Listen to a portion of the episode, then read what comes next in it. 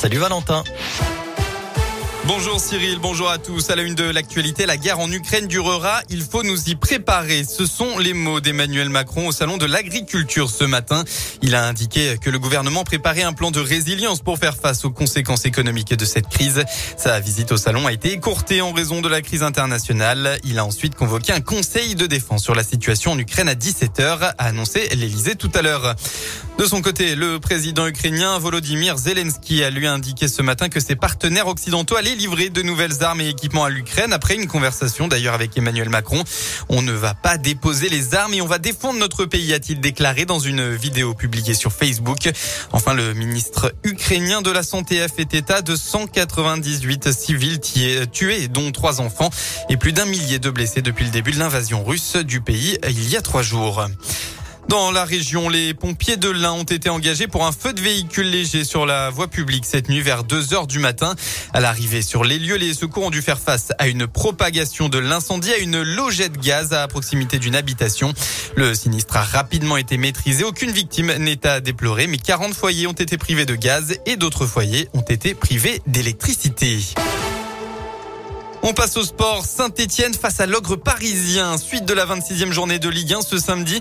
Hier, Rennes s'est largement imposé à Montpellier 4 buts à 2. Et ce soir, place au choc du week-end.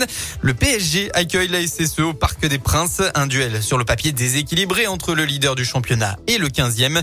Et si les Verts vont mieux ces dernières semaines, puisqu'ils ne sont plus relégables et viennent d'enchaîner trois victoires et un nul, eh bien, Paris semble un adversaire hors de portée des Stéphanois. Alors, comment saint peut-il rivaliser? L'entraîneur Pascal Duprat à jouer la carte de l'humour.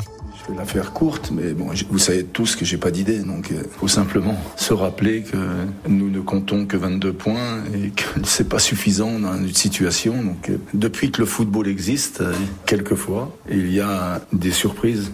Il faut donner la meilleure version de soi-même, quitte à se surprendre également pour prétendre faire un résultat contre le Paris Saint-Germain. Mais c'est quand même rare que de voir dans la même équipe concentrer trois des cinq meilleurs joueurs du monde. Ça situe l'obstacle qui se dresse face à à nous. C'est encore mieux si vous faites un résultat, parce que vous dites que vous avez fait un résultat contre cette grande équipe.